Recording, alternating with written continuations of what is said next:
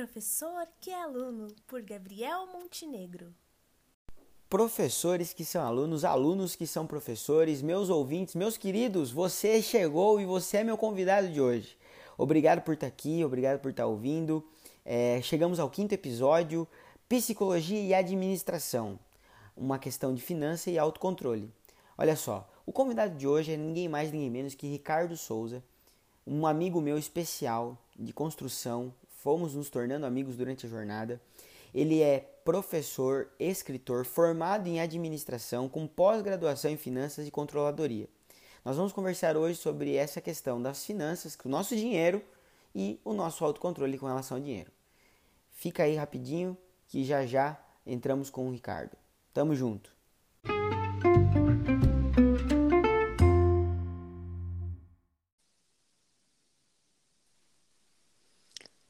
Bom dia, Ricardo. Tá me ouvindo? Bom dia, Gabriel. Tudo ótimo. Tô te ouvindo muito bem. Beleza, cara. Então, como eu já falei anteriormente ali, dei uma introdução, Ricardo é o nosso convidado dessa noite, desse, desse dia, dessa noite, dessa tarde. Eu, eu sempre me confundo com isso, né? Que eu lanço o podcast à noite, mas as pessoas podem ouvir quando elas quiserem, não é verdade? Então, assim, Ricardo, como eu já disse, ele é formado em administração, com pós-graduações em finanças e controladoria. É professor, palestrante, escritor. É um poço de conhecimento. Então, temos hoje aqui alguém muito qualificado para falar sobre o tema proposto. Ricardo, claro que eu já falei de você, mas eu queria também que você se, se apresentasse, fale um pouquinho sobre você aí para os ouvintes, por gentileza. Perfeito. Primeiramente, dizer que é um prazer estar batendo esse papo contigo, Gabriel.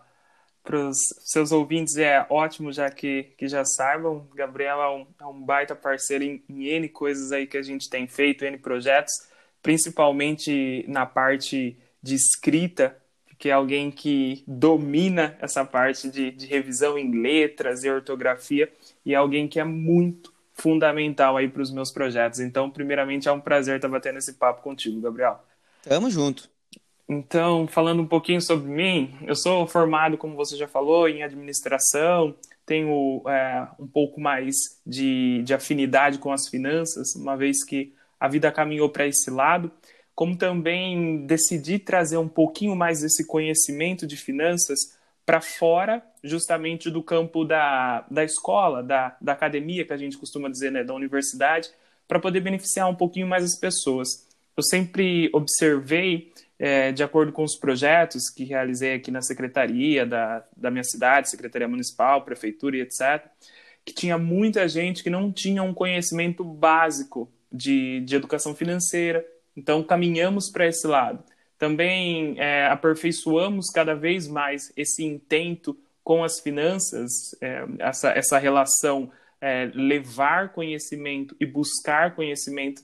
Na minha vida, ela é bem única, tanto que eu continuo estudando, atualmente faço mestrado. Então, o meu objetivo principal é levar esse conhecimento a respeito de finanças e educação financeira. E a minha formação auxilia para isso. Então, seja a formação acadêmica, né, que nós já citamos, seja também outras experiências, porque tinha um programa na rádio que ia semanalmente ao ar, na rádio educativa aqui da cidade, que é uma rádio pública, Tam, também, como também, né, outros projetos na TV da Unimep, que é uma TV universitária, escritos no jornal, os próprios livros. Ano passado lancei um livro, o Diálogo de Valor. Esse ano lanço mais um livro, O Dinheiro é Familiar, falando um pouquinho dessa relação de como conversar com o dinheiro, como também nas redes sociais, né? Dessa forma online, remota, com o lançamento de um projeto novo nos próximos dias aí também, que é um modo novo de ensinar a educação financeira. Então é tudo isso, né, em uma pessoa e também, óbvio que conto com o auxílio de, de várias pessoas para poder é, realizar né, esse propósito de levar a educação às pessoas.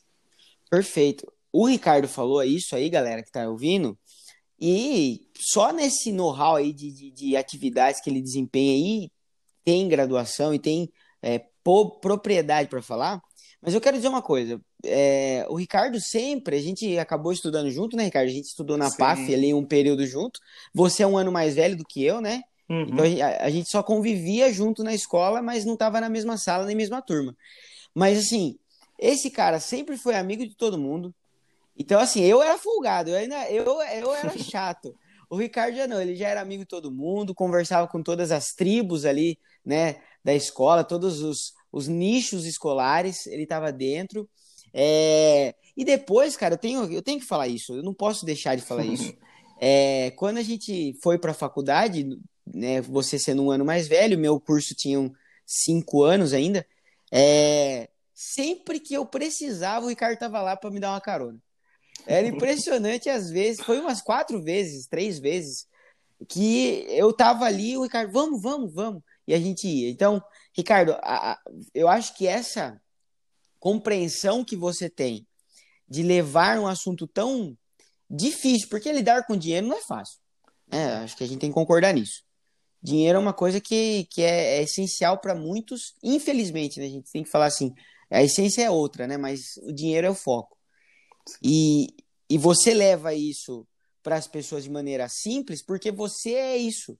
Você é uma pessoa que os seus feitos, antes das graduações, antes da, de ser reconhecido, você já era alguém é, que demonstrava serviço, já demonstrava é, possibilidade para as pessoas. Então eu preciso também dizer isso para todos aí, que todos saibam. Certo? Nós temos uma pauta. Não, tamo junto, tamo junto. Temos uma pauta, né? A gente está aqui organizado. Vamos seguir por essa pauta, mas claro, Show. trazendo assuntos né, mediante a isso. Então vamos lá, Ricardo. Vamos pensar. É, claro, é, o tema aí dos podcasts, né? Tem sido conversar a psicologia, minha primeira formação. Você já falou da letras também, né? Uhum. É, tive um tempo atrás aí conversando com, com outro especialista em línguas aí, o Marcos, conversamos sobre línguas, e aí Legal. falei da letras. Mas a psicologia hoje é administração, né? Uhum. O que, que é administração, então? Administração do quê? Me explica um pouco desse, desse curso para esses ouvintes que podem estar tá querendo pensar em fazer ADM. Legal. ADM é o curso que mais se tem no Brasil. Isso é fato. Uhum. Então, é o curso que mais se tem. Todo ano se forma muitos é, alunos ali que, que fizeram graduação em administração. Eu costumo dizer que a administração é base. Então, sem administrar algo, você não leva para frente. Então, a minha definição, eu sempre gosto de colocar as coisas de uma definição bem simples. Se eu fosse é, definir a administração em poucas palavras, eu falaria que era como você gerir algo, cuidar de algo.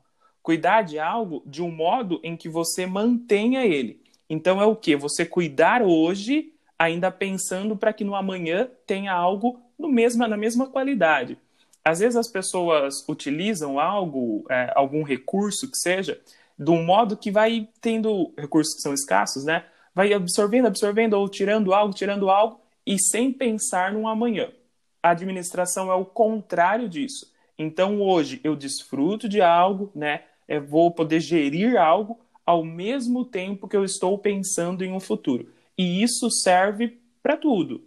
Então você vai lá no curso você vai ter é, várias esferas, né? Falando para quem aí pensa às vezes em fazer administração ou pensa, poxa, será que é um curso para mim?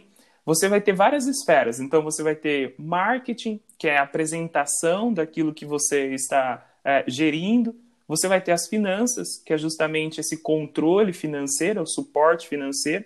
Você vai ter a parte de execução, que é o que nós chamamos de, de produção, que é aquilo que você está fazendo, né? É, seja por meio de um produto, está produzindo algo, um serviço, está né, tá prestando algum serviço, como também vai ter a parte de gestão de pessoas, que é uhum. fundamental para que você possa entregar algo. Mas, em suma, é, administração é você gerir algo de um modo que seja né, sustentável, ou seja, que você sustente ao longo do tempo. Perfeito. E aí, até no, no, no, podcast passado a gente conversou com um profissional do marketing, né, o Vitor, foi muito legal também, Show. que é um ramo, mas eu acho que é, vejo, né, que um, e deu pra gente ligar o marketing com a psicologia, mas eu vejo que esse último quadro aí do gestão de pessoas é onde a psicologia realmente linka muito bem com a, com a ADM, né, com a administração. Perfeito. Então, aqui já temos um, já tivemos uma, uma visão geral da, da administração, mas aí, Ricardo, vamos Vamos um pouco disseminar isso. Uhum. Se, é, como é o curso, como você falou, é o curso que mais se encontra no Brasil, né? Então, ah, vou fazer DM e tal para crescer, depois eu vejo qual caminho eu sigo. Uhum. É só para formar empresário? É só para formar é, é, gente que vai lidar com, com, com empresa? Como que é isso? É, é, ah. é, é essa visão? Hum, é, o pessoal sempre pensa assim, olha, fazer ADM eu vou né, ser o presidente da, da Petrobras, né? vou... Bom, a ADM ela serve, como a gente citou no primeiro ponto, ela é bem ampla. É por isso que muita, por isso que é a porta de entrada para muitos profissionais quando a gente está falando de um cenário, de uma transição, né? De um ensino médio ou de uma vida ali que, que era de um estudo é, básico, médio básico, para um estudo universitário. Pessoal até brinca, né? Olha, quem não sabe o que quer, faz administração. Tem uma fala assim, né, do, de várias pessoas, mas a administração é, eu vejo de um modo diferente. Ela é base e sustento para muita coisa. Então, um hospital, ele precisa ter administração. Olha, do mesmo modo que uma empresa precisa ter administração, do mesmo modo que para gerir o meu tempo eu preciso ter administração, tem até né, uma expressão, administração do tempo, né? Uhum. Ou gestão do tempo. Eu preciso ter administração para gerir as minhas finanças, seja de empresa ou seja minhas finanças pessoais, né? Eu preciso ter administração para gerir a minha carreira. Então, a administração ela é muito ampla. É por isso que forma profissionais para diversas áreas. Então, a pessoa que terminou ali a administração, ela vai poder gerir de uma melhor forma é, o negócio da família dela. Não necessariamente ser um presidente de uma multinacional. Se isso for né, o intento dela, se, se isso for né, o propósito dela, sim, pode ser, porque ela vai estar bem preparada para isso. Mas também ela vai poder abrir o próprio negócio, vai poder auxiliar em negócios que são mais próximos ali do, do ecossistema dela, da onde ela está envolvida, né? Como também seguir uma dessas quatro grandes áreas. Ela vai poder seguir para os recursos humanos, né, gestão de pessoas, ela vai poder muitas vezes seguir para uma área de marketing, ou às vezes ela vai poder seguir para uma área é, de produção, ou mesmo de finanças. Então, não necessariamente precisa ser para empresários, pode ser também para empreendedores, pode ser uhum. também para pessoas que têm um negócio na família. Então, é, não precisa ser apenas para empresas gigantescas, né? Perfeito. E aí, claro, se eu estou falando com você, Ricardo, a uhum. sua imagem hoje, o pessoal que está me ouvindo aqui, eles já sabem que ah, os três primeiros convidados os, foram todos, os dois primeiros, a primeira foi minha esposa, mas os dois seguintes foram todos de Piracicaba. Então, Show. falando, falando de Ricardo, é uma imagem da Piracicaba e região e é uhum. finanças. Sim, então, sim. assim, você é um ícone das finanças. A gente tem ali é, em Piracicaba, a gente, nós que somos jovens e tal, estamos nas, até os 30 ali, temos uma representação do Ricardo nas finanças. Então, que bom, a gente já conseguiu é, alavancar a ideia da ADM, que foi o seu, uhum. o seu start, né? Você sim. começa pela ADM, você podia por exemplo, está falando de economia, que é um outro curso que Sim. lida com finanças, mas você iniciou pela ADM. Uhum. É, mas por que então você, você já falou na introdução, mas eu quero que você tecle isso, não está nem no roteiro, mas não. por que finanças, Ricardo? Por que mexer com dinheiro? Qual uhum. que foi o momento que você falou, não, é aqui que eu vou trabalhar, é com dinheiro que eu vou mexer? Legal, essa pergunta é muito bacana. É, eu entro para a universidade, Gabriel, a, eu fiz a Unimap, né, a universidade aqui da cidade. É, a melhor, a melhor é a melhor universidade da cidade, porque tivemos a oportunidade de fazê-lo. É, é verdade. Eu, eu entro para a Unimap e, e, no momento apenas a Unimap tinha um curso de administração, não me recordo se outra tinha. Depois uhum. a gente também tem a Exalc aqui, né? Depois a Exalc lança um curso de administração, mas na, no momento a Unimap era o melhor curso de administração e ainda é proeminente nesse curso, não tenho o que dizer. Uhum. E quando eu entrei para a faculdade, eu era muito é, chamado por essa questão de negócios. Então eu gostava muito desse mundo de negócios, tal. Então eu entro para fazer administração. Eu ainda estava um pouco balançado. Se faria administração, se não faria administração, mas o negócio me encantou. Então eu não fui nem por essa questão de ah, mas não tem nada. Eu fui porque era o negócio que me chamava. Entro para a universidade e pelo menos ali no, no segundo semestre da universidade, eu tive aula de finanças. Quando eu tive uhum. aula de finanças, um universo me abriu. porque aquilo me desafiava. Eu sempre gostei muito de desafios. Eu gostei muito de estudar. Eu sempre fui um, um, um garoto que estudava bastante. É, uhum. Conciliava, óbvio, com a minha vida, né? Aproveitei muito a minha infância. É, jogou muita bola, né? Ricardo? Joguei muita bola, joguei muita bola. E era bom, ele era bom de bola, era... Ele era bom de bola. É bom de bola, não sei também, né? Não, ainda, ainda brinco. Travou. Ah, tá é. bom, tá bom. ainda brincou uma, uma, uma frequência menor, mas ainda brinco. Tá e, e eu entro para a universidade, tenho um contato com as finanças e aquilo me desafiou e era o desafio que eu precisava naquele momento. Então eu sei que o nosso, que o seu público também tem muita gente jovem.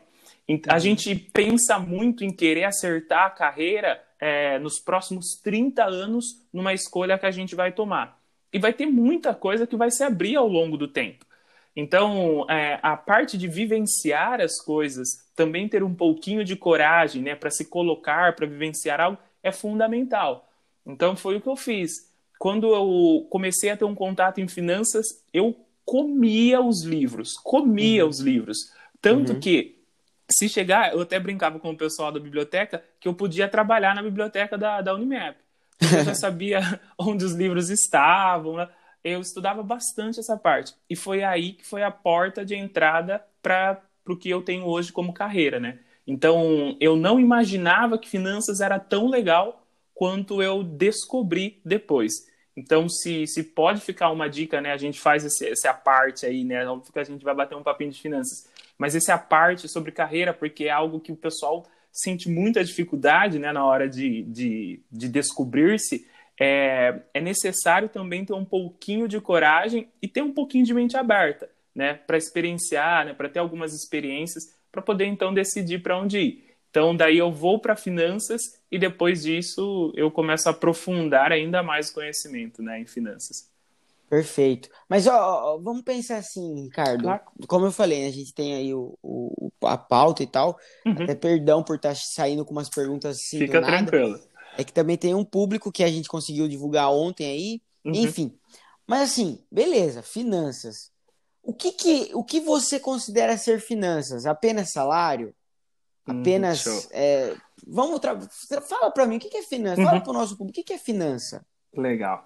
Quando eu falo que estudei finanças, na universidade eu estudei finanças de empresas. Realmente, uhum. empresas grandes, né? Porque o, o, realmente o foco do, do, do curso, de um jeito mais é, geral, são, no início pelo menos, são finanças de grandes empresas. Depois você vai tendo a oportunidade de descobrir os conceitos que eles também podem ser aplicados para qualquer tamanho de empresa. Depois, lá no final do curso, você vai ter né, um contato maior com, com é, empresas mais novas, né? Porque hoje o mundo, o mundo mudou.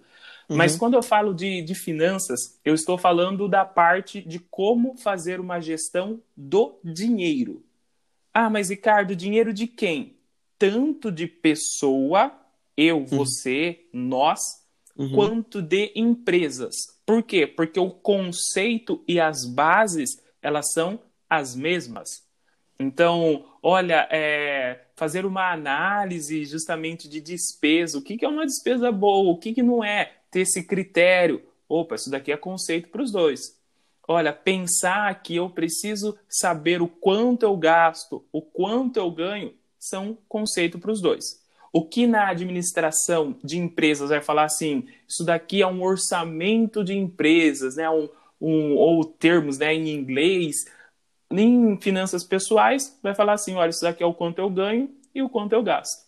Né? Uhum. Então, os conceitos, eles são os mesmos. Então, quando eu estou falando de finanças, pelo menos quando eu volto para os meus estudos, eu estou falando desde aprofundar em finanças de empresas e entender e fazer os cálculos é, e isso me dá muita liberdade depois para transitar entre finanças de empresas e finanças pessoais, porque quando eu estou falando de finanças de empresas, eu estou falando de como entender como as empresas trabalham, como é elas se endividam ou não, se financiam ou não, quanto vale uma empresa.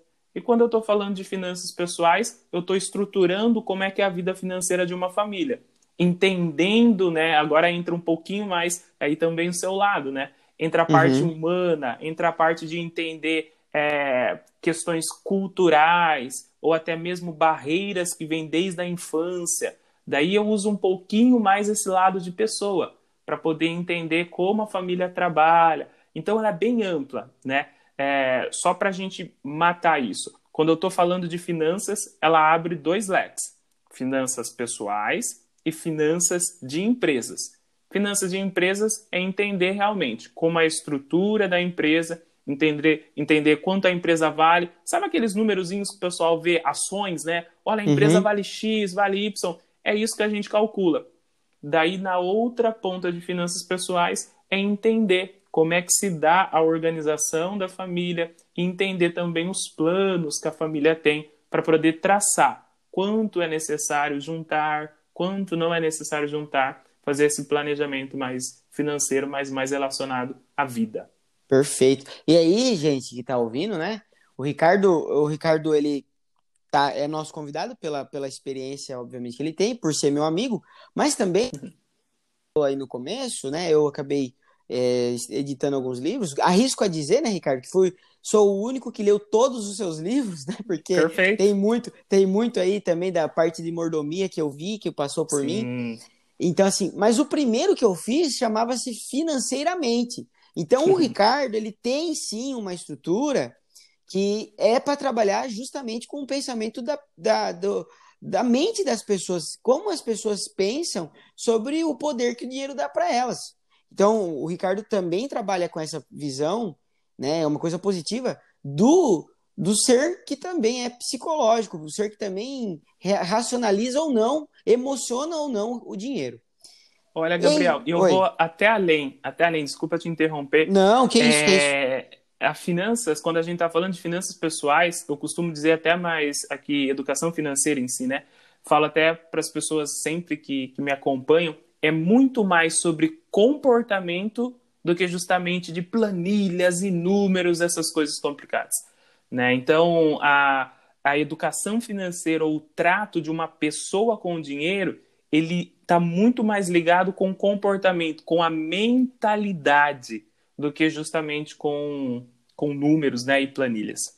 Perfeito. E aí vamos para essa pergunta que eu elaborei aí. Parece um pouco até muito ju juvenil, né? Mas sim, qual a diferença entre gastar e comprar? Porque, por exemplo, né, se você pensar, ah, eu comprei um móvel que estava faltando na minha casa, ou eu gastei dinheiro com algo. Por que, que as pessoas né, elas têm essa dificuldade de identificar o que é comprar, o que é ter, né, adquirir valor e gastar, de, de jogar dinheiro, enfim. Me, tenta trazer essa ideia para a gente, por gentileza. Claro. É, agora a gente já entrou um pouco no campo de educação financeira, uhum. que é fantástico. Então, educação, né? Já, já começa por aí. Então, eu preciso ter ferramentas para ter e tomar a melhor decisão. Isso é educação. Né? É, em especial educação financeira. Agora, a diferença entre gastar e comprar, é, eu poderia entrar mais nesse aspecto citando assim: é, gastar vai estar tá bem relacionado com algo desnecessário. Uhum. E comprar vai estar relacionado com algo necessário. Mas como isso, Ricardo? Existem despesas e despesas para nós. Comprar uma geladeira né, que custe mil reais não é o mesmo que comprar mil reais de bala. Óbvio. Óbvio. Vai estar saindo mil reais do mesmo jeito do seu bolso. Mas você concorda comigo que são compras diferentes, despesas diferentes? Uhum. São despesas diferentes. Uma pode ser, pode ser, né, é, dependendo do caso. Agora, cada pessoa precisa sempre fazer uma análise, né? Essa autoanálise. Uma pode representar um gasto, né, uma despesa para algo essencial e a outra pode representar um gasto, uma despesa para algo desnecessário. Então, para a gente separar, comprar é para algo necessário, eu avaliei, né? Preciso realmente daquilo. Então, eu vou em busca daquilo, observei né, quais são as melhores compras ali, decidi comprar aquilo. Agora, um gasto, se a gente pudesse usar nessas duas palavras apenas, um gasto eu já estou falando assim, nossa, o dinheiro, nem vi para onde meu dinheiro foi tinha 20 uhum. reais na carteira, é algo desnecessário. E aí tá o problema de muitas famílias, viu, Gabriel? Uhum. Porque uhum. muitas famílias, é, não é o problema ganhar. Todo mundo sabe o quanto ganha.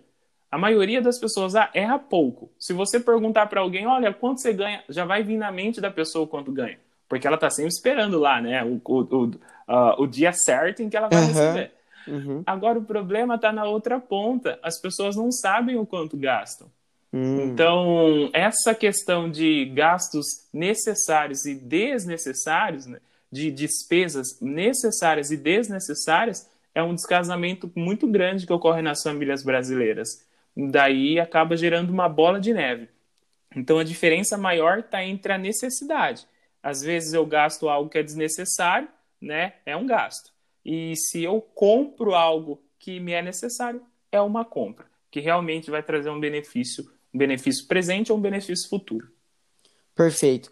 É, a gente vai entrar, claro, nesse, nesse, nessa ideia de família, porque uma das coisas que infelizmente alteram ciclos familiares aí é, é o dinheiro, né? Então a gente uhum. também, você, você tem um, um livro específico para isso, né? Sim. Que é sobre como conversar. Inclusive vai ser esse, vai ser um lançamento. Você tem um e-book e vai ser lançado e um livro que fala especialmente sobre esse esse momento entre família para falar sobre dinheiro. Perfeito. Assim, mas é, a economia, Ricardo, tem, tem uma visão entre economia e ser pão duro. Uhum. E, e, por mais que assim, pão duro seja uma, ah, uma palavra que a gente use para qualquer coisa, ah, não quer emprestar ou não quer dar, ou ai, seu pão duro, enfim, não... é uma palavra normal, uma, um cotidiano, mas sim, existem pessoas que realmente são muito, né, diferentes, difíceis com o seu dinheiro. Mas essa, existe uma diferença entre economia, entre, entre ser alguém que só guarda sem objetivo? Como que você vê isso, pela visão da, da sua formação? Isso, está muito aliado a essa palavrinha que você falou por último, objetivo.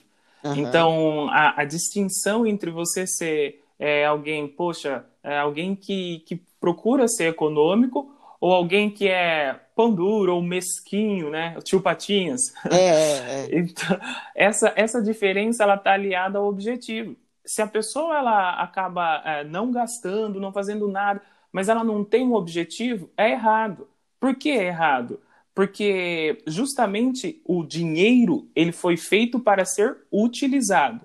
Oh, ah, mas Ricardo, é boa, tanta hein? gente fala, né? Polêmica agora, né? É, que, que bom, que bom. Dinheiro, olha só, dinheiro foi feito para ser usado. Justamente. Tanta gente fala assim, não, mas os economistas, o pessoal de educação financeira fala que não é para usar, que é para cortar. Ele foi feito para ser usado, mas usado naquilo que é correto. Mas, Ricardo, como assim? Quem determina o que é correto ou não? aí sim são os seus objetivos e os seus planos. Aí a gente pode até dar um pezinho atrás e voltar na, na, na, na pergunta anterior, porque se você está gastando dinheiro, né, usando o seu dinheiro, vou usar a expressão usando, se você uhum. está utilizando o seu dinheiro para algo que é necessário, você está gastando, você está saindo do seu bolso, mas é algo que vai trazer um benefício para você. O dinheiro ele foi feito para ser utilizado em algo que traga um benefício para você ou para as pessoas que você ama. Fora disso, é um erro. Ah, mas a outra ponta é eu não gastar para nada. Então, às vezes eu deixo de ter um lazer com a minha família, eu deixo de realizar uma viagem, eu deixo de justamente porque eu não quero gastar, não quero gastar, mas não tenho objetivo nenhum. Aí é errado. Porque a vida, Gabriel, ela é muito curta. Uhum. Então, ela precisa ser realmente aproveitada. Eu não estou dizendo que a pessoa precisa pegar o dinheiro e fazer igual o Silvio Santos, né? Aviãozinho. eu não estou falando isso, mas eu estou falando que ela precisa desfrutar daquilo que ela tem ganho, né? E ela precisa desfrutar, e aqui vai o ponto de maturidade. Ela uhum. precisa desfrutar de uma maneira correta, né? De um modo, volto lá na primeira fala, como que era administração, né? Gerir para que não falte no futuro. Ela precisa usar o dinheiro de maneira, né, pensante de modo que não falte para ela no futuro, beneficiando né, o hoje, as pessoas que ela ama, mas de modo que não falte no futuro. Se você é alguém mesquinho, pão duro, que, que deixa de ter momentos agradáveis com a sua família ou com coisas que lhe são importantes apenas para ser mesquinho, né? É um erro. Precisa-se sempre ter esse, esse equilíbrio, né? É, é óbvio que se você tem um plano futuro, aí sim você economiza para esse plano futuro. É, quando eu dava aula no. Porque agora a gente está com essas questões de pandemia, né? Então a gente está ausente de vários projetos. Infelizmente. Mas quando dava, infelizmente, é uma, é uma pena mesmo, né? Mas uhum. logo já retomaremos tudo, as coisas vão melhorando. Por favor. E, e, e quando eu estava no, no instituto, aqui tem um instituto de formação de jovem aprendiz. Uhum. Nesse instituto tinha bastante jovens, então a gente estava lá com, com uma meninada aos pontos de 17 anos, dos 15 aos 17 anos. E eles estavam pensando, muitos deles, em tirar a carta, né, o CNH. E muitos pensavam assim: olha, mas é, como é que eu faço para tirar a carta? Como é que eu... O pensamento é esse: você ganha quanto? X. Olha, dá para você fazer esse pensamento para juntar um pouquinho a cada mês. Isso é economizar. Então uhum. aí ela está deixando de desperdiçar, mas tem um objetivo. Está atrelado ou ligado a um objetivo. Aí sim é correto. Agora, se você deixa de ter momentos, desfrutar algumas coisas sem objetivo, a vida vai perdendo a graça. Vai perdendo a graça. E alguns momentos que você poderia desfrutar, você acaba perdendo justamente por um erro. Daí passa-se o tempo, você vai descobrir que, nossa, eu devia ter feito. E passado, né? Passou. Não se volta, não retoma. Então, é sempre necessário isso.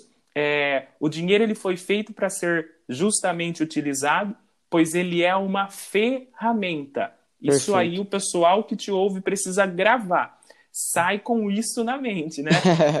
o pessoal que nos ouve hoje pode, pode gravar isso. O dinheiro ele é uma ferramenta. Ferramenta para quê? para o alcance dos seus objetivos e os seus sonhos, né? É justamente é para isso que o dinheiro serve.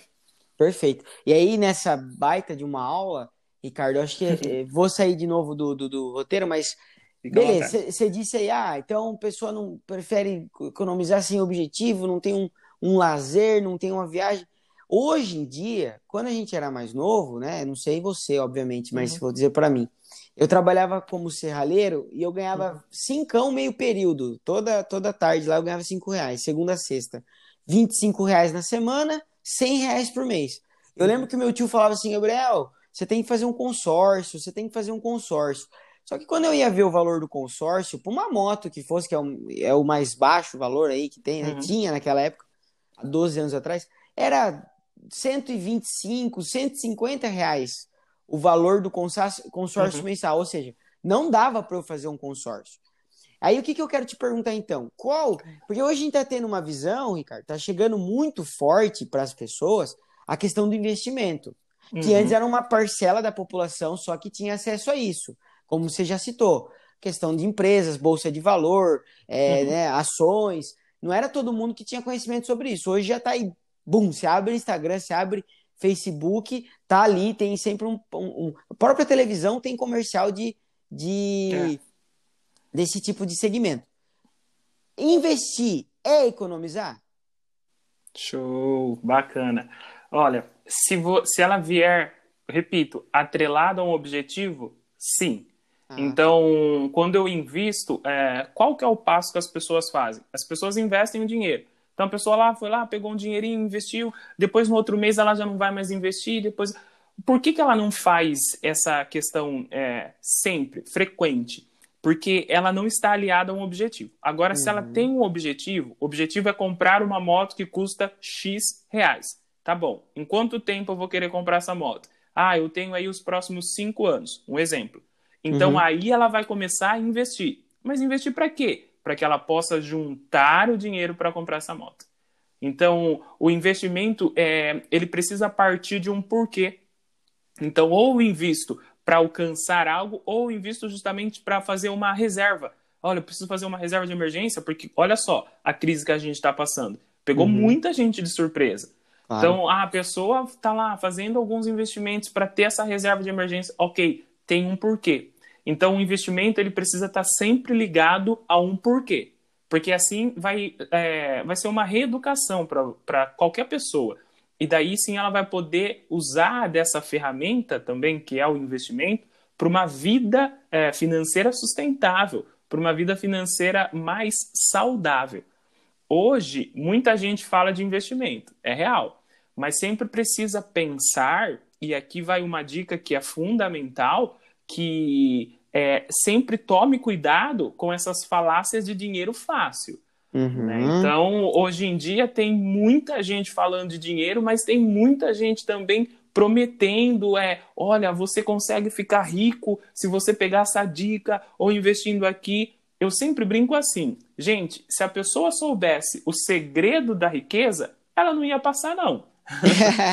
é, ela não... Eu vou falar, eu posso confessar um pecado então, Ricardo? Hum, eu pode gosto, falar. Eu sempre gostei de pirâmide, cara. Vou falar Uhum. a verdade. Eu Uhum. gostava. Uma vez chegaram oferecendo uma pirâmide, eu tinha 14 anos. Falei, Hum. nossa, como dá dinheiro, isso aqui é fácil de ganhar dinheiro. E depois você vai crescendo, você vai vendo, meu Deus, como as coisas, né? é- é- o dinheiro realmente ele brilha os olhos, né? Sim, Gabriel. É, é uma questão emocional. É, um, do- um dos campos que eu, que eu trabalho muito em finanças é em finanças comportamental.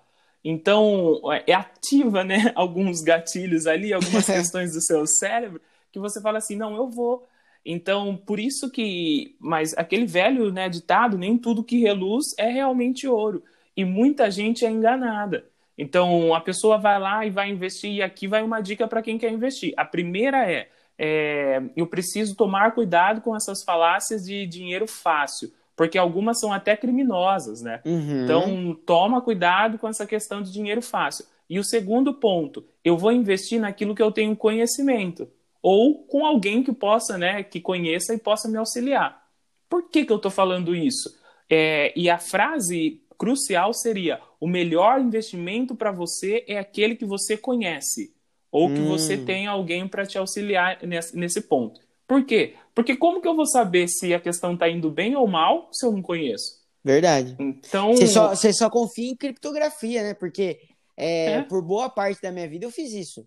Ah, Uhum. deixa lá no sistema, o que der, deu, o que não der, não deu, É. vamos, vamos indo. Então, o melhor investimento para você é aquele que você conhece. Boa, boa frase.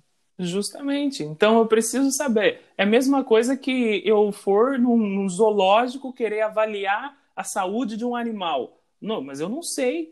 Eu não sei. Então é algo que está fora da minha realidade. Só usando é, o extremo de fora, porque é, os exemplos assim sempre impactam mais, né? Aham. Então, é, eu vou lá querer avaliar algo que eu não sei. Então, não, não é, não, não vai ser bom para você. Pode é, criar até mais prejuízos e complicações para aquilo que poderia ser algo é, que deveria ser algo bom, né? Então, tome cuidado com essas falácias de dinheiro fácil.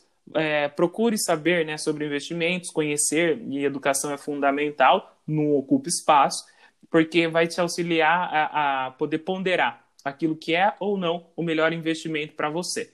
E assim, hoje em dia tem muita gente falando de investimento, tem muita, pluralizou muito, a internet também auxilia muito nesse aspecto, mas sempre procure dar uma filtrada, né? Pergunte para alguém, sempre procure alguma referência, que isso é fundamental. Perfeito. E aí, né, vendo os seus escritos, como eu já disse que eu, eu Uhum. acompanho, é, você tem uma linha de raciocínio que é justamente conhecer, se, apro- é, é, se, se aproximar do assunto, procurar alguém experiente para poder te Uhum. auxiliar e depois então assumir o papel e tomar algumas atitudes. E aí, como então cuidar das finanças e alertar aqueles que a gente ama, especificamente na família? E até mesmo, Ricardo, eu gostaria que você pensasse uma construção do quê? Uhum. Eu tenho. Hoje a gente está com uma gama legal de ouvintes, né? Então tem ali 31 visualizações, Legal. enfim, tá tendo aí umas 30, 50 pessoas em média dos, dos episódios. Show. É bastante gente. Eu acredito que boa parte desse, dessas pessoas sejam adultos, alguns, mas a maioria também entre ali seus 15 até 17, 18, 20 anos, 22 anos. Que não construiu ainda a família, pode ser que alguns não sejam casados ainda e tudo mais. Uhum. Que alerta que você dá para que justamente então essa construção de família é, a pessoa tenha uma característica de observar no outro se o outro tem uma visão de dinheiro específica, né, controlada, e também para os adultos que nos ouvem, né, obviamente, que já estão dentro da família, como eles podem conversar, então, entre eles, se forem um casal, e se houver filhos aí, né, enfim, se são separados ou não, enfim, mas que tem alguém que tem essa dependência do dinheiro desse dessa pessoa que nos ouve, como conversar. Uhum, show. É, há culturalmente no Brasil uma barreira para falar de dinheiro em família.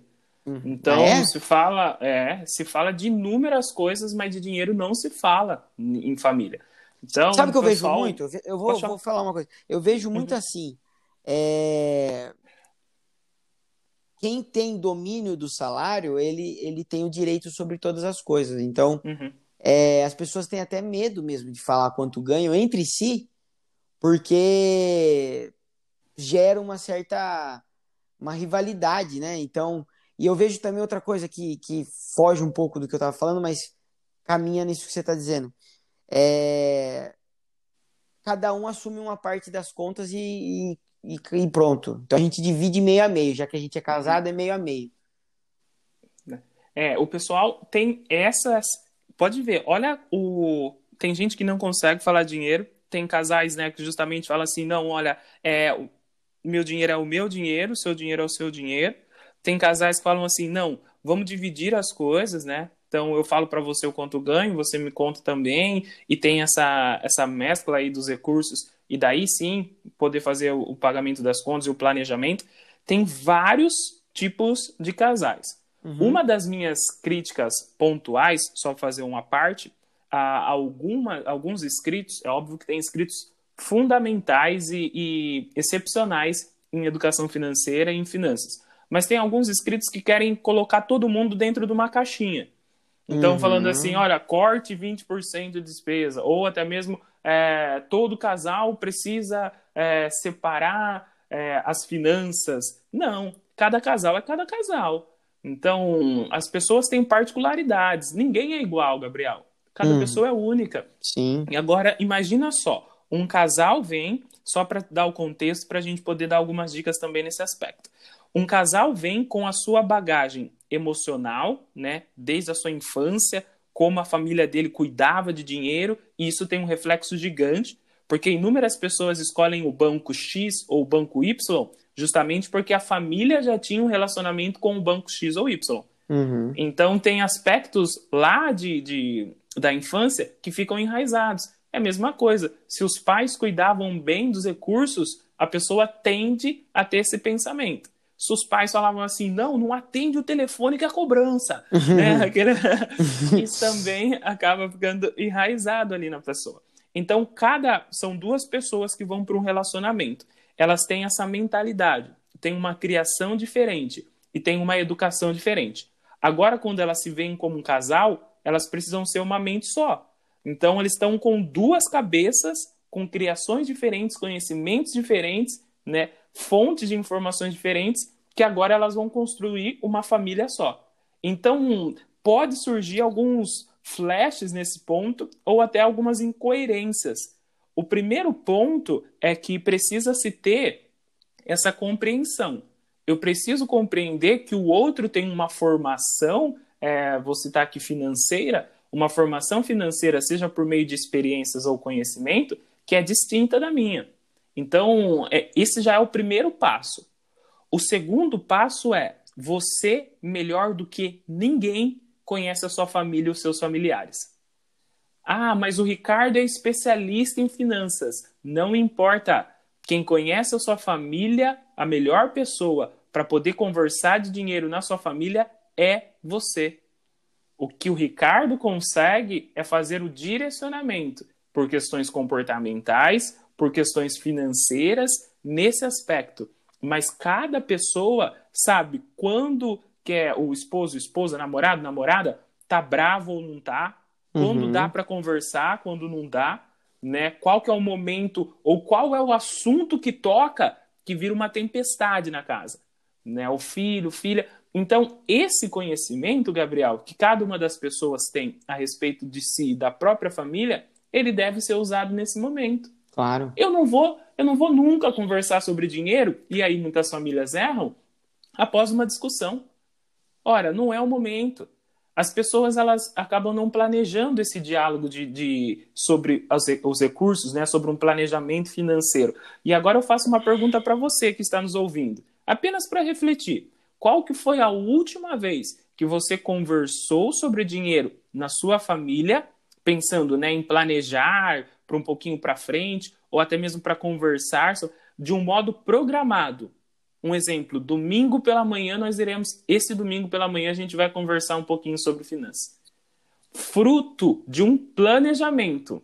O que ocorre em muitas famílias brasileiras é fruto de remediar, ou seja, teve um problema com as finanças, aquela conta que chegou, e daí fala assim: não, mas não tem como eu pagar.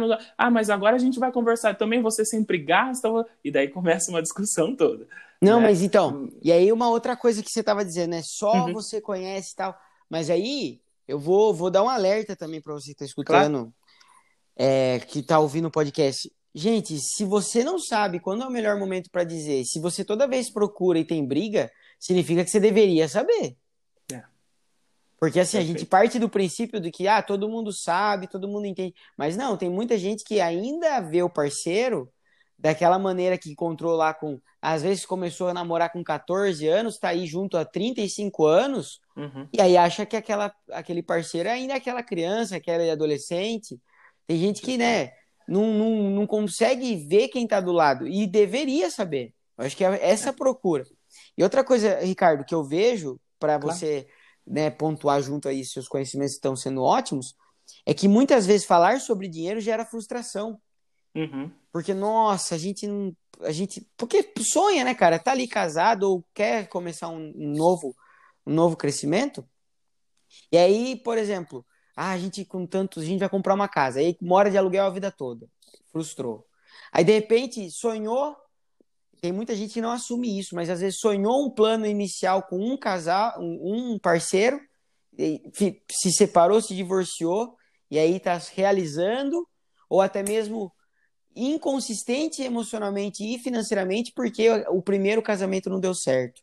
Então aí não se fala de dinheiro. É, é muito, é muito pormenor emocional que pesa na hora do dinheiro. Sim, são, são questões, é, justamente, e você citou muito bem, são esses pormenores. E é por isso eu volto, né, que não dá para rotular, porque cada casal ele traz consigo essa bagagem, né? Uhum. Então, é necessário justamente entender esse primeiro é, compromisso, esse comprometimento, esse entendimento de saber, justamente como, como você já citou, é, conhecer e procurar conhecer, saber que, que a vida ela, ela é repleta de fases. Então, aquilo que agradou anteriormente pode não agradar agora. Aquilo que, que era bom anteriormente pode não ser agora. Então eu preciso também saber, existem fases e fases. Existem é, fases em que as pessoas vão estar mais propensas né, a ajudar, por exemplo, início de ano, tá todo mundo, né? Não, esse ano vai ser diferente. É, verdade. ano novo, vida nova. Né? Uhum. Né? Então, são fases em que estão o pessoal mais propenso. E daí precisa se aproveitar esses momentos. Daí você deixa passar esses momentos bons para depois trazer um momento ruim o, o assunto de finanças, vai ficar complicado. E a questão, Gabriel, é que hoje em dia muitas pessoas correm, e aí é uma, mais uma das dicas, muitas pessoas correm, correm, correm, e não tem tempo para a própria casa e para a própria família. Verdade. Então eu não estou fazendo uma crítica à questão de trabalhar bastante. Você acompanha o nosso trabalho. Uhum. Né? Se é para trabalhar, a gente trabalha. É, eu tenho os inscritos, tem... tem os inscritos, tem um trabalho normal, faço a gestão financeira de duas empresas, tenho universidade, sou professor. Então tem um monte de coisa que faço. Mas ainda assim eu tomo um tempo para separar um pouquinho com a minha casa, com a minha família, né? Então, olha, tá pensando em vamos conversar um pouquinho. Então, falta esse esse tempo e ser casal é isso é, se você está namorando, você já vai também tendo esse tempo, porque o namoro é uma construção para tudo isso. Ah, é, a gente está noivando, tudo bem, conversa com ele, quais são os planos que ele tem? Quais são os planos que você tem? Sabe? Entra para o casamento já com uma conversa sobre isso. Não espera chegar os momentos complicados para só depois você conversar. Gabriel, eu faço terapia financeira, né? Com casais.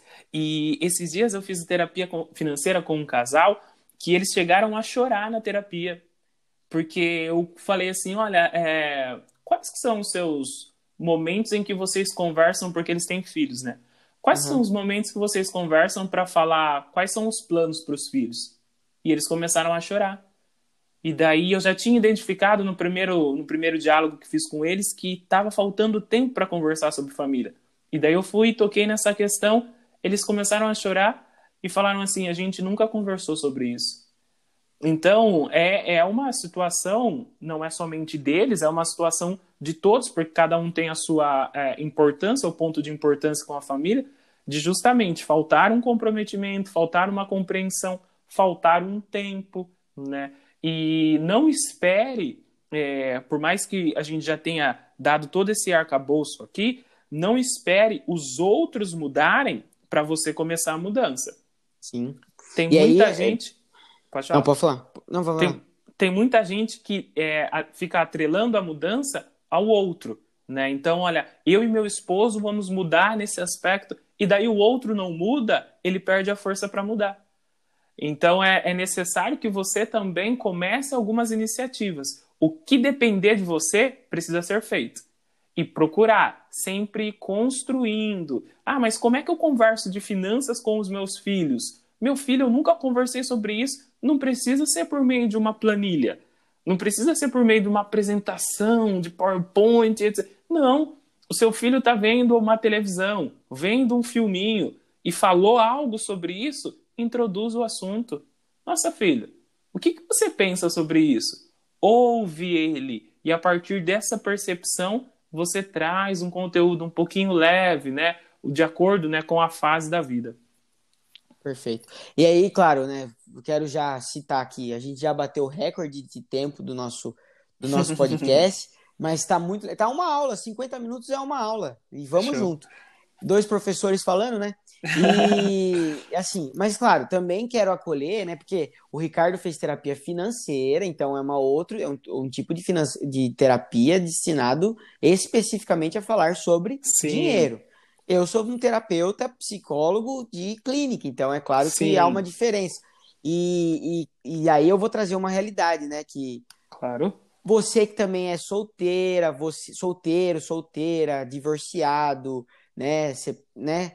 Também pode falar ainda sobre dinheiro. Acho que assim a gente tá dando um, um, um ênfase aqui, claro, no casal, porque uhum. casamento é uma coisa que se divide a dois né? Uhum. E depois com, com, filhos e etc. Mas os solteiros, os, os divorciados, né?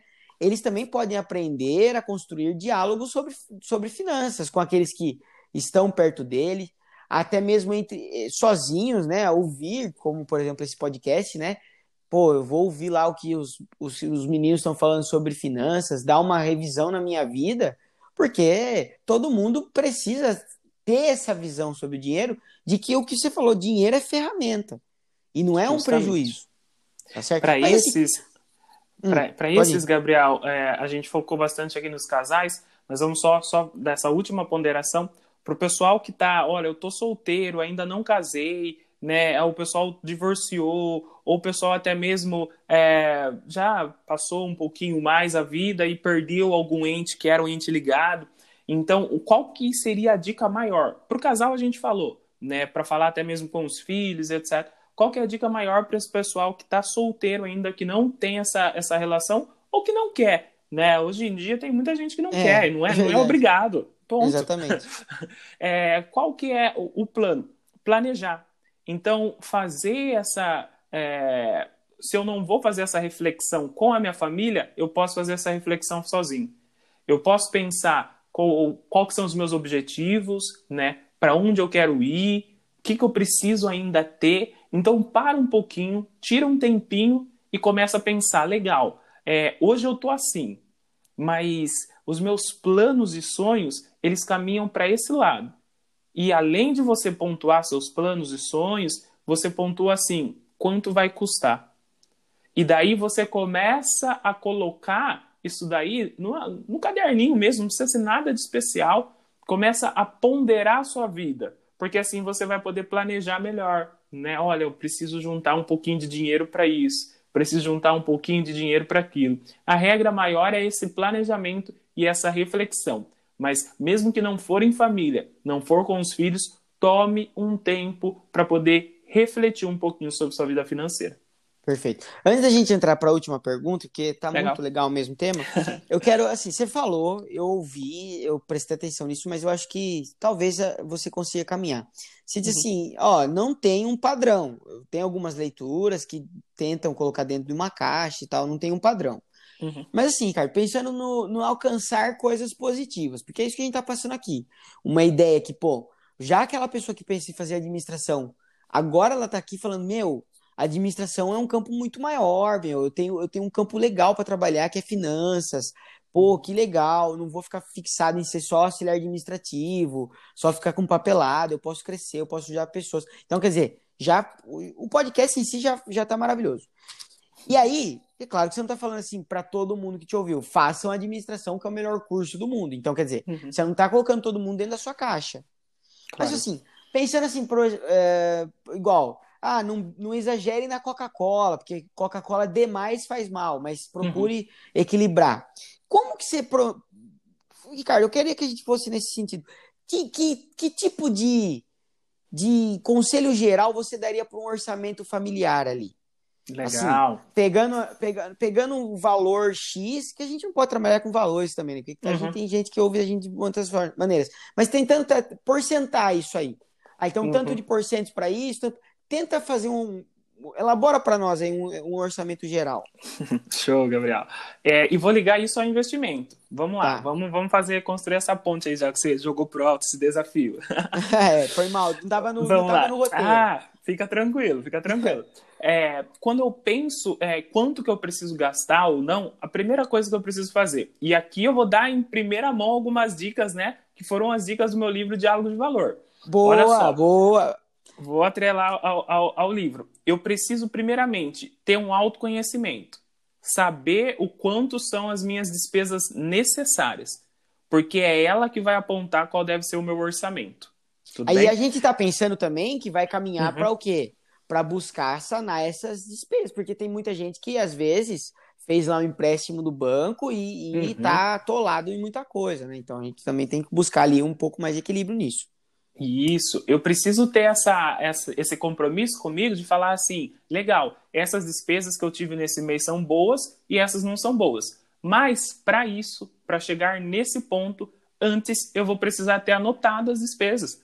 Então, é um processo básico? É básico, mas eu preciso anotar as despesas. Ricardo, por que anotar as despesas? Porque daí eu vou anotando as despesas e vou vendo: nossa, isso daqui eu desperdicei dinheiro esse dinheiro que foi desperdiçado, você vai cortar, vai eliminar, porque no próximo mês ele não pode existir. Pense Uhum. bem, se eu tô lá, comprei né, um plano de academia e não vou, ora, então Gastou eu tô dinheiro. desperdiçando dinheiro, né? Uhum. Então eu não posso repetir nos próximos meses, porque senão eu vou estar jogando dinheiro fora.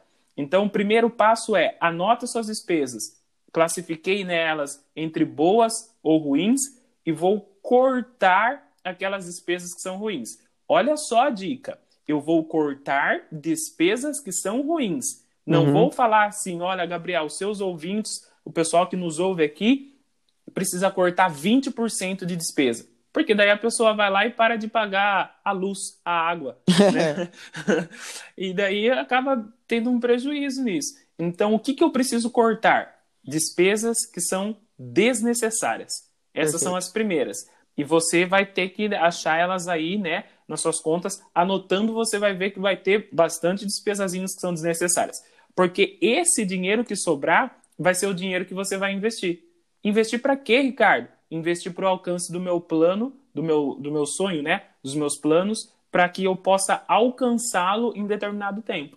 Mas, Ricardo, você está falando de alcançar planos, de investir. Eu não tenho dinheiro nem para é, pra nada para sair. Por que, que não tem dinheiro muitas vezes? Porque alguns desperdícios estão roubando o seu dinheiro. Ah, mas eu não vou conseguir investir que eu estou endividado. Tudo bem, tem muita gente também, tenho certeza que algumas pessoas que nos ouvem têm esse problema. Então eu vou fazer a mesma coisa, anotar as despesas, eliminar os desperdícios. Ah, mas começou a sobrar 200 reais, 500 mil, 50, 10 mil. Esse recurso que vai ser utilizado para eu ir pagando essa minha dívida. Não sei se ficou, se ficou claro essa, essa pequena parte aí. Ficou, ficou bacana, Gabriel? Não, você, ficou você ótimo. Vai, você vai me pontuando aí. Não, é claro que, assim, é, você disse o que é preciso ser feito. É, é, uma coisa que as pessoas têm dificuldade, não pede a segunda notinha do, do cartão quando passa no débito. A gente nem tá falando de cartão de crédito aqui.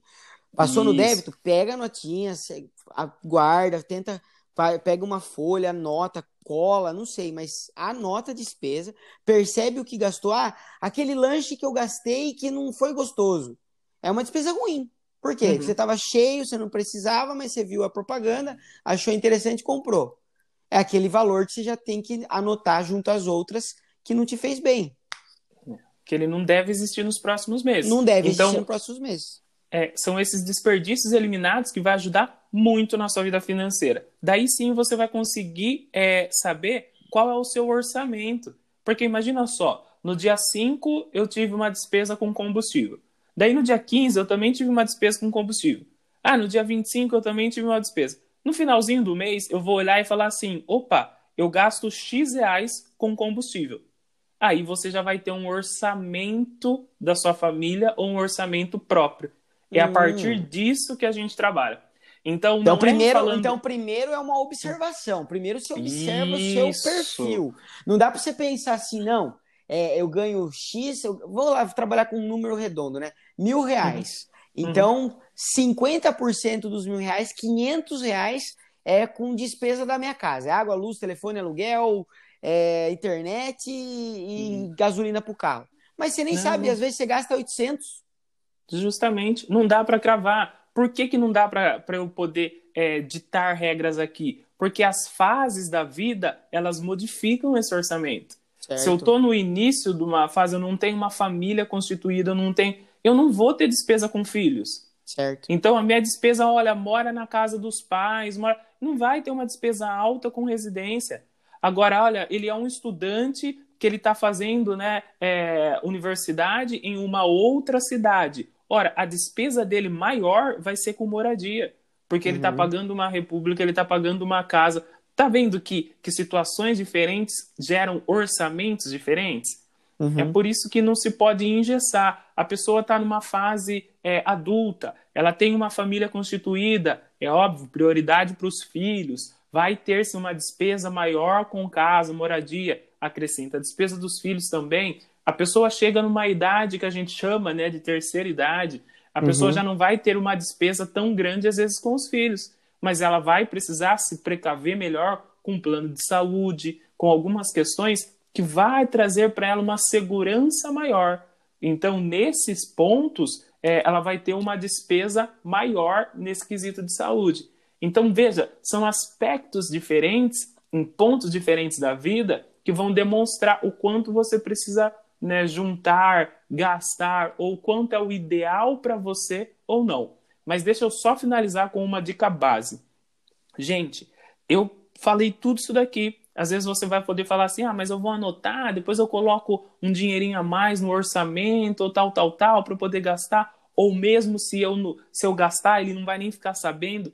Gente, se você não cuidar bem do seu recurso, o prejudicado nunca vai ser o especialista financeiro. Uhum. Às vezes as pessoas falam assim: ah, eu vou comer esse doce aqui porque o médico não está vendo. Não é a saúde do médico que você vai estar tá afetando. Então, aqui, nesse momento final, eu gostaria de deixar pelo menos essa mensagem para você. Cuide bem dos seus recursos financeiros, porque você vai estar tá beneficiando a si mesmo e as pessoas em torno, as pessoas que você ama. É necessário anotar? Mas para quê? Anotar é chato, eu não gosto. É necessário anotar? Para cuidar melhor do dinheiro, para que você possa oferecer justamente alguns pontos melhores para seus familiares ou até mesmo para você. É necessário buscar a educação financeira justamente para você ter uma vida financeira mais saudável. E isso vai impactar em todos os outros pontos da sua vida. Então, o que a gente está fazendo aqui, e esse intento, essa iniciativa do Gabriel é fundamental, o que a gente está fazendo aqui é dando dicas para você, ou até mesmo dando direcionamentos para você, para você poder cuidar melhor dos seus recursos, para maior beneficiado ser você mesmo. Perfeito. E aí, não, só para ficar, não ficar aberto. Uma vez anotado, uma vez observado, aí dá para gerar um tipo de, de, de padrão, Ricardo? Assim, daí dá para seguir? Sim. Para falar, não, ó, então dá para eu direcionar uns 20% da minha renda aí para um investimento ou para para um, gastar comigo mesmo, para gastar uhum. não, para comprar para mim mesmo. Dá ou não dá? Dá, dá. Aí nesse ponto dá. Vamos supor o mesmo exemplo hipotético. Eu vou usar uhum. com exemplos bem pequenos para a gente ficar fácil. Pessoa uhum. ganha 100, gasta 10 com combustível, é 10%. Uhum. Aí sim ela vai poder avaliar. Ela fez esse pensamento em julho todo. Ela avaliou lá, anotou o dinheirinho dela, né, gasto tal. Eu vi que gastei 10 em combustível. Quando ela for para agosto, ela já vai com um pensamento: opa, eu vou começar a gastar nos próximos meses apenas 10%, ou seja, 10 para combustível. E daí ela vai sempre avaliando. Ah, naquele mês ela gastou menos, ou para sobrou um pouquinho, beleza. No outro mês ela gastou mais. Se gastou muito mais, precisa avaliar o porquê gastou muito mais. Então, os, as etapas são: primeiro, anotar as despesas. Então, anotei as despesas lá do meu mês. Eu sempre indico, Gabriel, no mínimo aí uns dois meses a três meses, que a pessoa vai anotando, para pegar a prática mesmo, né? Uhum. E até porque tem meses atípicos. Exemplo, dezembro. Não é todo é. mês que você presenteia todo mundo, né? Verdade. Então, tem alguns meses que são atípicos. Então, a pessoa vai precisar anotar passo 1. Um. Então, aí, pessoal, pega um papelzinho aí para você gravar os passos. Passo 1. Um, anotar as despesas. Todas. Ah, mas eu fui na padaria, comprei. Anota tudo. Passo 1, um, anotar as despesas. Passo 2, é, você classificar essas despesas. Então procure sempre fazer isso na noite, né? Ou na mesma semana, porque senão, passado algum tempo, você já vai esquecer a despesa e daí você não vai conseguir classificá-la de uma forma melhor. Então, passo 1, um, anotar as despesas. Passo 2, classificar entre despesa boa e despesa ruim. Lembrando que as despesas ruins elas vão ser eliminadas, porque uhum. elas são uhum. desperdícios. Passo 3 é quando finaliza o mês e você faz a soma das despesas parecidas. Exemplo, moradia. Gastei X, X e X com moradia. Olha, alimentação, né? É, lazer, que é fundamental, combustível. Então aí você faz essa sominha dessas despesas que são parecidas. Daí uhum. você vai ter um número. Ah, eu gastei 100 reais em combustível, gastei 200 reais em moradia. Esse valor vai ser o seu norte para os próximos meses. Uhum. Então, o seu orçamento vai ser baseado em cima disso. E não em cima do que alguém lá falou. Às vezes a pessoa tem uma vida totalmente diferente da sua e fala para você guardar tanto nisso ou juntar e acaba descasando um pouco. Então, uhum. a, nesse modelo que eu estou te falando, você vai partir da sua realidade financeira. Assim vai estar tá mais próximo daquilo que você precisa. E aliado a isso, você coloca também um dinheiro que você vai precisar juntar para o alcance daquilo que você pretende, né? Eu tenho um plano que vai custar mil reais. Ah, eu tenho 10 meses até lá? Beleza, então eu vou juntando 100 reais por mês. Aí você tem montado o seu orçamento. Então, anotar, um. Passo dois, classificar. Classificar e somar. Passo três, somar. é, eu anotei aqui. Você falou para anotar, Beleza. Show. Ricardo, vamos chegar no final, então. Diz aí para os nossos ouvintes, né? Como que essa. É, você relaciona, então, o controle das finanças, né? Com esse autocontrole, que é algo Legal. que a psicologia, então, vai promover, né? Pô, tem Legal. o autocontrole, autoconhecimento. Legal. Finaliza para nós aí. É fundamental, Gabriel. É assim, não, ninguém vai precisar te, te vistoriar. Como a gente falou, a pessoa que vai ter o maior benefício de uma vida financeira organizada é, é a gente mesmo, é você mesmo, eu mesmo, somos nós, os nossos é, queridos ouvintes aqui. Então, as pessoas que cuidarem, tiverem esse autocontrole, elas serão beneficiadas. É necessário, sim, ter um autocontrole para cuidar das finanças. E eu volto a repetir: finanças pessoais ela é muito mais uma questão comportamental do que uma questão de números. Porque se fosse uma questão de números, todo economista, contador e administrador seria, né, rico ou financeiramente bem. Verdade. Não é uma questão apenas de números, é uma questão comportamental. E nessa, quando nós estamos falando de comportamento, o autocontrole ele é fundamental. Então, você buscar um autocontrole ou até mesmo é, entender você mesmo, falando assim: olha, Ricardo, toda vez que eu pego o cartão de crédito, eu gasto muito. Então, quando você for ir no shopping, eu sempre brincava isso nas minhas aulas, a pessoa fala assim: olha, eu vou ir no shopping para olhar. Tudo bem, deixa o cartão de crédito. Leva o óculos, né? É, Leva ué. outra coisa, mas não o cartão, porque você já sabe que tem uma dificuldade quanto a isso. Então, o autocontrole é fundamental. E o ponto dois, né, é você não ficar é, tentando você mesmo, né? Se você já sabe que tem um probleminha com o cartão de crédito, ou toda vez que você deixa o dinheiro na carteira, você gasta mais fácil. Então, esses pontos você vai procurando fugir, até que você ganhe um pouquinho mais de força para poder é, evitar essas coisas, né? Mas o autocontrole ele é fundamental. Perfeito. Ricardo, para a gente finalizar, então, divulgue seus livros aí, o que, que vai vir de novidade, o De Valor, que é a plataforma aí do e-book. Ah, já estou falando, né? É, divulga suas, suas redes aí. Ah lá, tá, ó, o cara, o cara é, é ocupado demais, ó, tem até telefone tocando aí, ó. Não, o telefone lá do outro lado. É assim, meu filho, não, não, não para, o tempo não, não para. para. Uma hora também de gravação, eu tirei uma hora do seu tempo, mas obrigado, viu? Ah. Preciso Gabriel. te agradecer. É, vou finalizar, você vai finalizar ali. Então, obrigado por ter aceito esse convite, tá? Obrigado por disponibilizar seu tempo. É, você é sim uma pessoa que importa demais na, na, construção da minha vida como pessoa. Eu lembro muito do que você ofereceu para mim ali na, naquele período de faculdade e até antes, sempre aí ficou gravado né, a figura do Ricardo, essa personalidade do Ricardo ser uma pessoa humana mesmo, um ser humano que é o Ricardo. E fale um pouco aí sobre os projetos futuros ou o que tem vindo aí, o que vai vir. Show. Vamos lá. É, dos livros, vamos por partes. Primeiro, livro. Tem o um livro já é, nas, nas melhores livrarias, Diálogo de Valor. aqui tem Nobel, Google... aqui tem Nobel, aqui tem Nobel. Aqui sim, em Tapetininga tem Nobel. Show. Dá um pulo na Nobel, né, e pede o livro Diálogo de Valor. Mesmo que não tiver o físico aí, eles vão alcançar para você ou mesmo coloca no Google, né? A gente está em tempos de isolamento, dá uma colocadinha no Google aí, Diálogo de Valor Ricardo Souza, que já vai aparecer também o livro para você, branquinho, né, com um porquinho na frente, e você lê.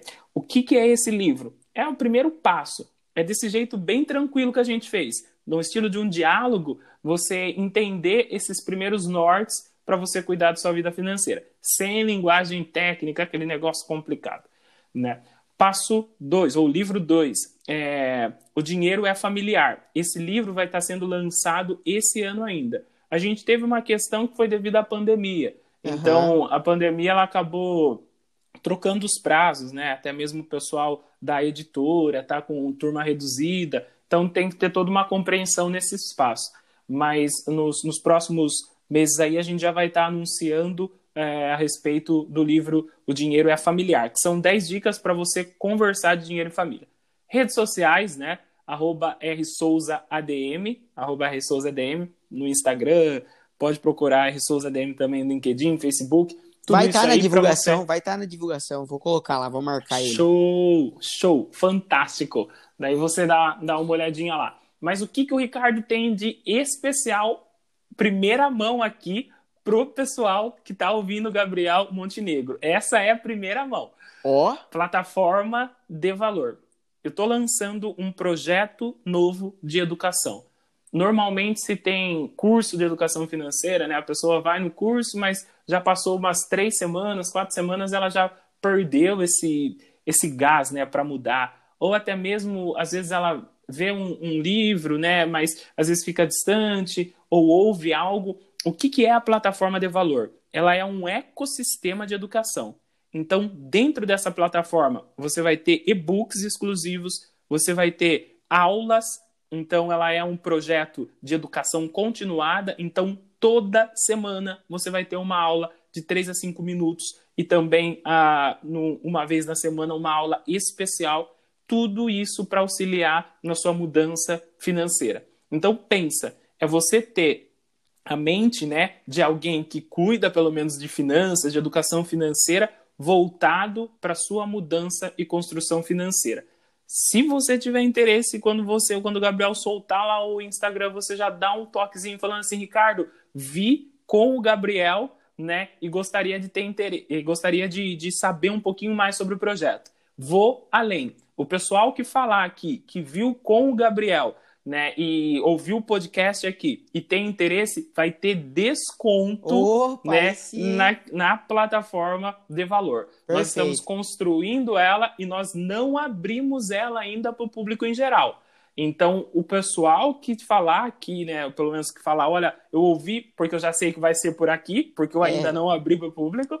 É, isso aí. É, então o pessoal já vai ter uma condição especial, né? E nessa plataforma você vai ter essa possibilidade de aprender e fora, Gabriel, de aprender, você vai ter a oportunidade de participar um pouquinho de um projeto social. Por que social, Ricardo?